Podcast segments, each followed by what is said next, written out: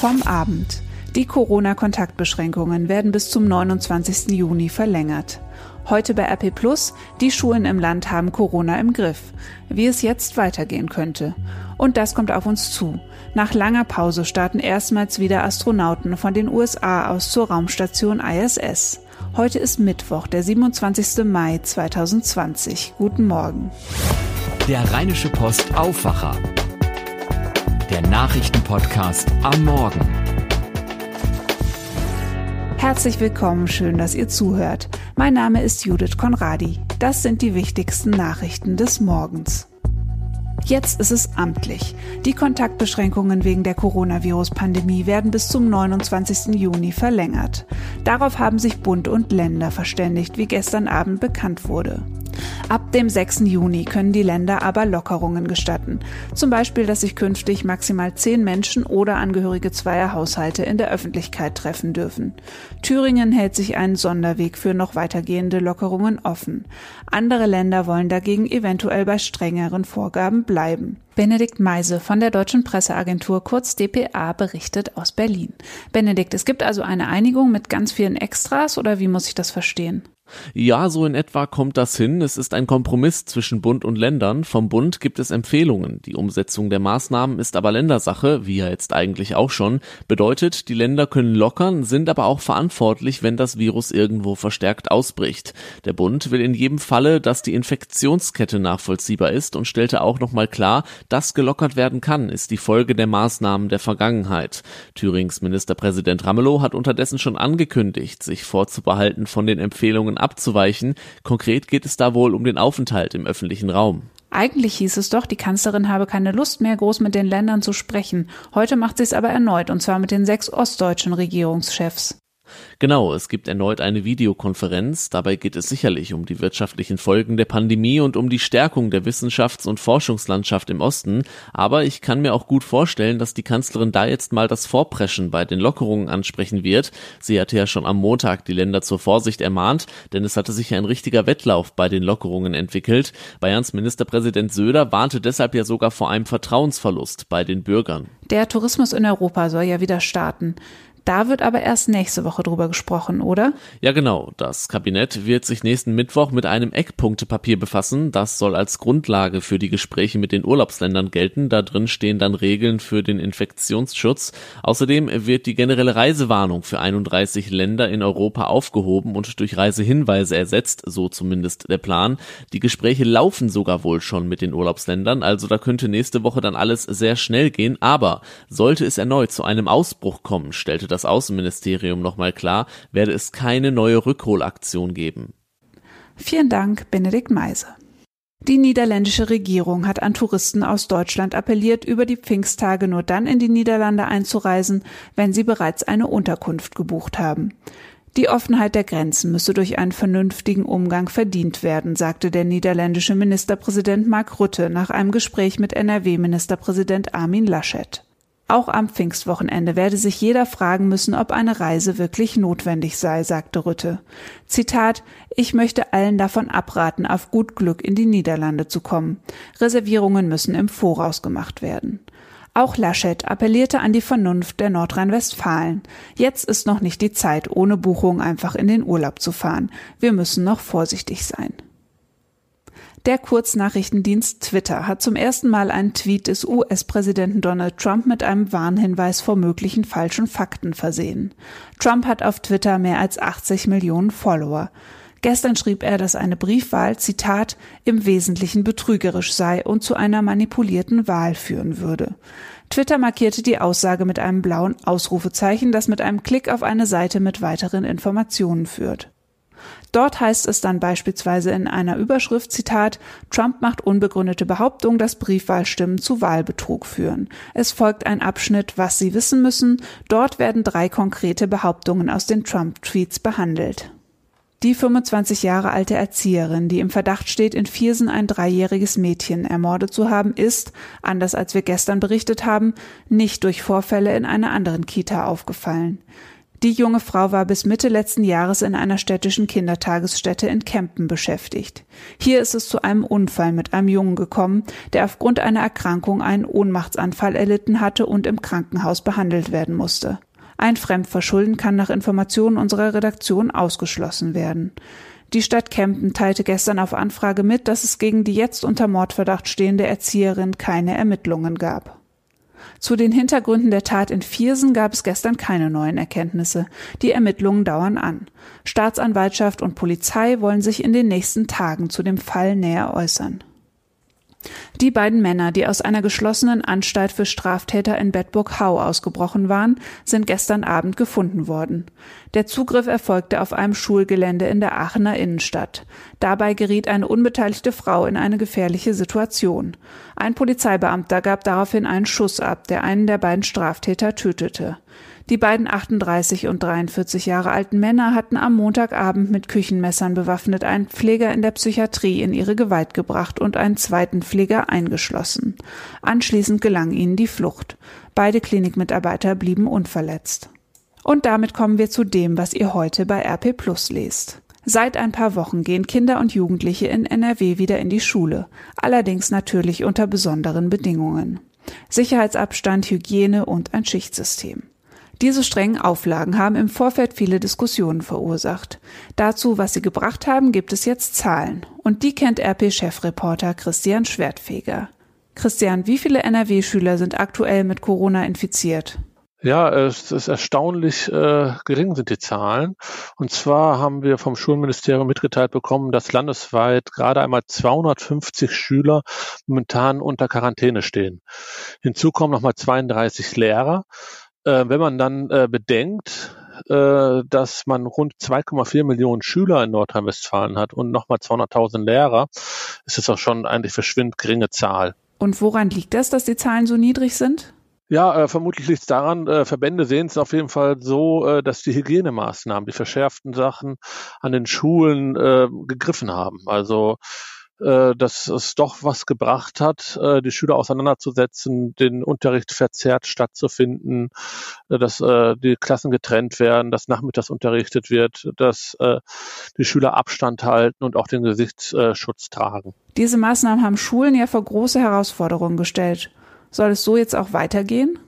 Ja, momentan sieht's so aus. Also momentan muss es erstmal so kurzfristig auf jeden Fall so weitergehen. Ich denke mal auf jeden Fall bis zu den Sommerferien. Aber was das neue Schuljahr betrifft, kann es wohl so nicht weitergehen, weil das ist ein Kraftakt für Lehrer, Schüler und Eltern gleichermaßen, der so nicht aufrecht erhalten bleiben kann und glaube ich auch nicht wird. Und den Lehrern und Eltern und auch Schülern, denen fehlen momentan halt entsprechende Konzepte, wie es nach den Sommerferien weitergehen soll. Momentan ist man da noch ratlos. Also die hoffen halt, dass das Schulministerium schnellstmöglich da irgendwas vorlegen wird, aber momentan haben sie noch nichts und die Zeit drängt auch ein bisschen. Ich meine, immerhin Ende Juni beginnen die Sommerferien in Nordrhein-Westfalen, dann werden die alle in die Sommerferien geschickt und kommen dann wieder und möglicherweise stehen sie dann da immer noch so im Stand wie heute. Und dann haben wir ein großes Problem. Du hast gesagt, das Schulministerium ist am Zug. Gibt es schon Hinweise, in welche Richtungen eine neue Regelung gehen könnte? Nee, also diesbezüglich habe ich noch nichts gehört. Ich habe gehört, dass Ende der Woche Gespräche mit allen Verbänden stattfinden sollen hinter verschlossenen Türen, dass man da eventuell einen Fahrplan auflegt, aber Konkretes gibt es da noch nicht. Möglicherweise spielen dann Gedankenspiele eine Rolle aus Platzgründen, ob man da eventuell in Hallen umzieht oder andere Gebäude, die entsprechende Kapazitäten bieten, aber wie gesagt, das sind alles so Planspiele und Gedankenspiele und auch, man kann auch sagen, noch Spekulationen. Aber irgendwie muss es weitergehen. Das Virus wird nicht weg sein nach den Sommerferien und der Unterricht, die Schüler müssen halt im Unterricht Abstand halten und in den Gebäuden, in den Schulgebäuden, die momentan zur Verfügung stehen, ist es sicherlich nicht möglich. Vielen Dank, Christian. Und auch das lest ihr heute bei RP+. Vielleicht habt ihr mitbekommen, dass es Streit um eine Studie des Berliner Virologen Christian Drosten zur Corona-Ansteckungsgefahr durch Kinder gibt. Das Fazit der Studie lautet, Zitat, Auf der Grundlage der Ergebnisse müssen wir von einer unbegrenzten Wiedereröffnung von Schulen und Kindergärten in der gegenwärtigen Situation warnen. Kinder können genauso infektiös sein wie Erwachsene. Die Bild-Zeitung hatte die Studie geradezu zerrissen und sich dabei auf Aussagen von anderen Wissenschaftlern berufen. Die meldeten sich prompt zu Wort und distanzierten sich deutlich von den Vorwürfen. Mein Kollege Philipp Jakobs hat sich das Ganze einmal genauer angeschaut.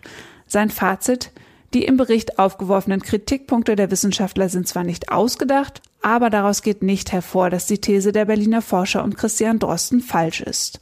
Mehr dazu lest ihr in seinem Artikel bei RP Online. Seit Ausbruch der Corona-Epidemie arbeitet in Deutschland etwa jeder zweite Arbeitnehmer im Homeoffice. Ohne Kollegen, ohne Kundenverkehr, ohne Kantine und auch ohne den gewohnten Bürostuhl. Deshalb ist es kein Wunder, dass immer mehr Menschen über Nacken- und Rückenschmerzen klagen. Dabei lassen sich Schmerzen mit relativ einfachen Maßnahmen vermeiden. Wir geben bei RP Plus 7 Tipps. 2 davon verrate ich euch hier. Tipp 1 ist, den Arbeitsplatz absichtlich unbequemer zu machen. Telefon, Laptop, Akten, Kaffeetasse, Schokoriegel. Auf dem Tisch vieler Homeoffice-Nutzer liegt häufig alles direkt in Reichweite. Mit der Konsequenz, dass man sich noch weniger bewegt als im normalen Büroalltag. Ein Tipp ist deshalb, bewusst Unbequemlichkeiten einzustreuen. Das heißt, ihr deponiert zum Beispiel euer Telefon, den Drucker oder die Akten an Orten, die so weit weg sind, dass ihr aufstehen oder euch wenigstens strecken müsst, um sie zu erreichen.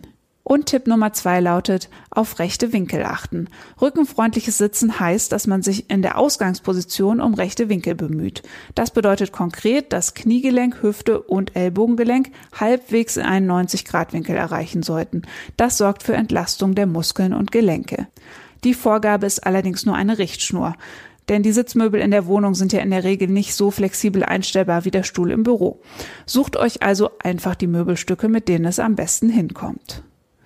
Diesen Text und 4 andere pro Tag könnt ihr euch auch vorlesen lassen. Um euch unsere Audioartikel anzuhören, braucht ihr ein RP Plus Abo. Mehr Infos dazu gibt es auf rp-online.de/Aufwacher-Angebot. Schauen wir jetzt auf das, was heute noch wichtig wird. EU-Kommissionschefin Ursula von der Leyen präsentiert heute ihren milliardenschweren Plan zur wirtschaftlichen Erholung Europas nach der Corona-Krise. Sie hält dazu eine Rede bei einer Sondersitzung des Europaparlaments in Brüssel und gibt anschließend eine Pressekonferenz. Von der Leyen will ihren Corona-Wiederaufbauplan mit dem nächsten 7-jährigen EU-Budget verknüpfen. Bekannt ist bereits, dass sie mehrere 100 Milliarden Euro am Kapitalmarkt aufnehmen will. Und auch die Kanzlerin hat heute einen wichtigen Termin in Sachen Europa. Merkel und mehrere Minister informieren die Spitzen des Europaparlaments über die Planungen für den deutschen EU-Vorsitz im 2. Halbjahr. An den Beratungen per Videokonferenz nehmen die Fraktionsvorsitzenden des EU-Parlaments und dessen Präsident David Sassoli teil. Die Bundesregierung ist auch durch Kanzleramtsminister Helge Braun, Finanzminister Olaf Scholz und Außenminister Heiko Maas vertreten. Deutschland übernimmt die EU-Ratspräsidentschaft am 1. Juli für ein halbes Jahr. Es hat damit maßgeblichen Einfluss auf Themensetzung und Zeitpläne im Rat der Mitgliedstaaten. Schwerpunkte dürften die Folgen der Corona-Krise und der Abschluss der Verhandlungen mit Großbritannien über ein Handelsabkommen nach dem Brexit sein. Heute Abend wird es für Raumfahrtinteressierte spannend.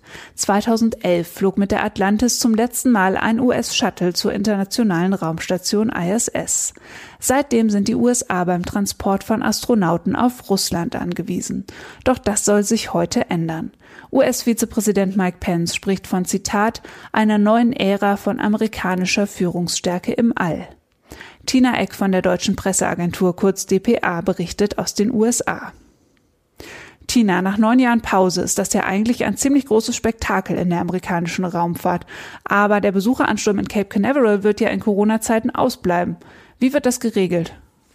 Ja, die NASA hat die Besucherzahl natürlich drastisch eingeschränkt. Es gibt nur eine ganz kurze Liste an VIPs, also wichtigen Leuten aus dem US-Kongress und der Raumfahrtbehörde. Die dürfen natürlich live zugucken. Trump will auch dabei sein. Aber so ein Volksfest wie sonst, wo die Leute mit Wimpeln und Sonnenbrillen das Beben des Starts erleben und dabei jubeln, das gibt es natürlich nicht. Beim letzten Mal, als Astronauten in Florida abhoben, da waren fast 1 Million Menschen gekommen, dicht gedrängt an den Stränden, auf den Brücken, um zuzugucken.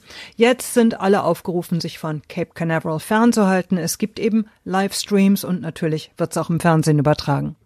Und die Astronauten, die müssen ja jetzt den nächsten Monat auf engstem Raum miteinander verbringen. Das stimmt allerdings. Die Astronauten Bob Behnken und Doug Hurley sind jetzt schon seit dem 13. Mai in Quarantäne. Und das gehört bei Weltraumflügen eigentlich zur Routine bei der Vorbereitung. Aber die beiden wurden auch schon mehrfach auf das Coronavirus getestet, negativ. Und jeder, der vor dem Start mit den Astronauten zu tun hat, muss eine Schutzmaske und Handschuhe tragen und vorher Fieber messen. Da wird nichts dem Zufall überlassen. Und wie läuft es denn überhaupt in der Kommandozentrale? Da sitzen die Experten ja normalerweise auch dicht an dicht. Ja, auch im Kontrollzentrum herrscht natürlich Social Distancing. Zwischen den Arbeitsstationen und Bildschirmen wurden Plexiglaswände hochgezogen und die Teams wurden auch auf verschiedene Räume verteilt, die dauernd desinfiziert werden. Alle Mitarbeiter müssen regelmäßig Fieber gemessen kriegen und in der Mission Control ist natürlich die Regel Nummer 1 für alle: Abstand halten.